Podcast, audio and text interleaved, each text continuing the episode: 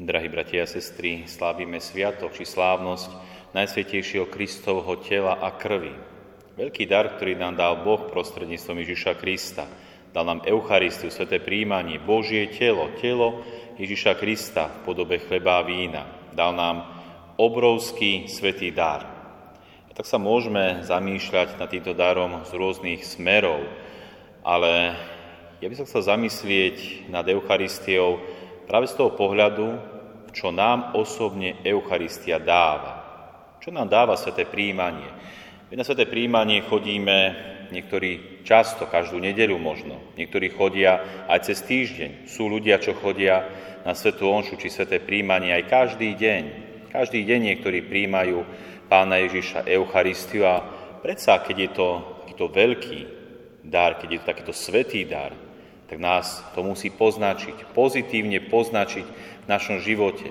A tak, milí bratia a sestry, čo nám prináša Eucharistia? Čo nám dáva sveté príjmanie?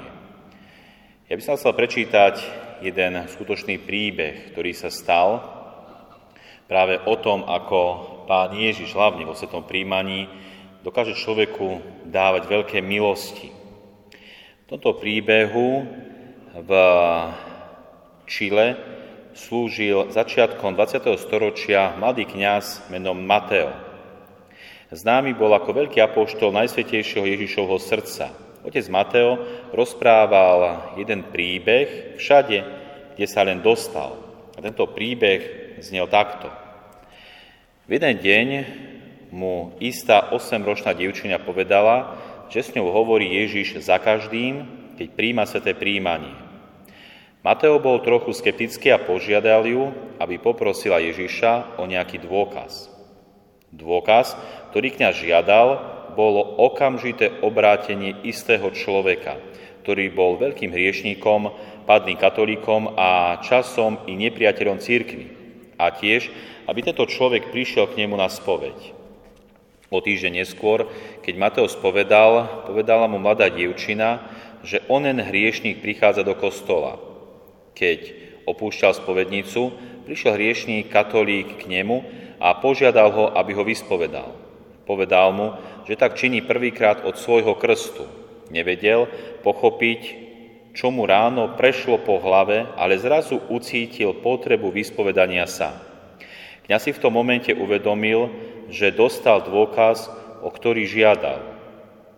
Mladé dievča povedalo kňazovi, že jej pán povedal, že dá milosť tomuto mužovi, aby učinil pokánie a napravil svoje cesty a tiež mnohým ďalším dušiam.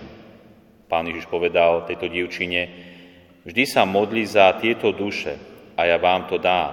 A povedz otcovi Mateovi, aby sa modlil za tieto duše. Ja mu ich dám, ale najprv sa musíš ty stať mojou misionárkou.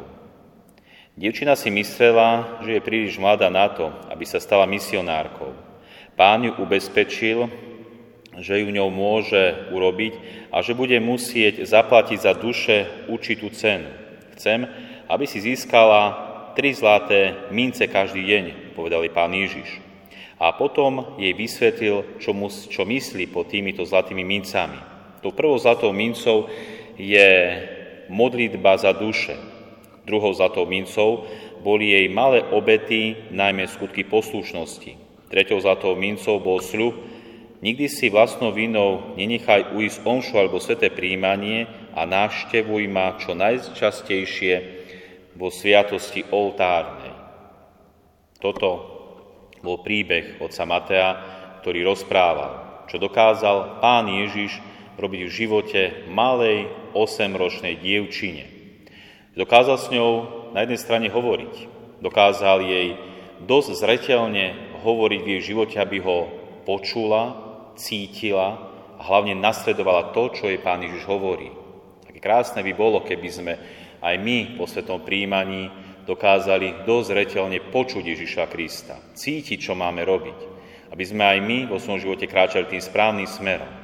Tak skúsme aj my každý deň získavať tieto tri zlaté mince, ktoré Pán Ježiš odporúčil tejto dievčine, Tou zlatou mincov je, aby sme sa modlili za duše. Či sú to už naozaj duše vočistci, alebo aj duše našich blízkych, hlavne tých, ktorí sa vzdialili od Ježiša Krista, alebo tí, ktorí žijú v ťažkom hriechu, dennodenne sa za ne modliť. Taktiež, aby sme sa za ne obetovali. Aj tie malé bežné obety v živote, ktoré prežívame, obetujme za duše, za ich obrátenie a za ich spásu. A taktiež snažme sa čo najčastejšie pristupovať sviatosti oltárnej, skrze svetú omšu, skrze adoráciu, to, čo nám je možné a dá sa nám.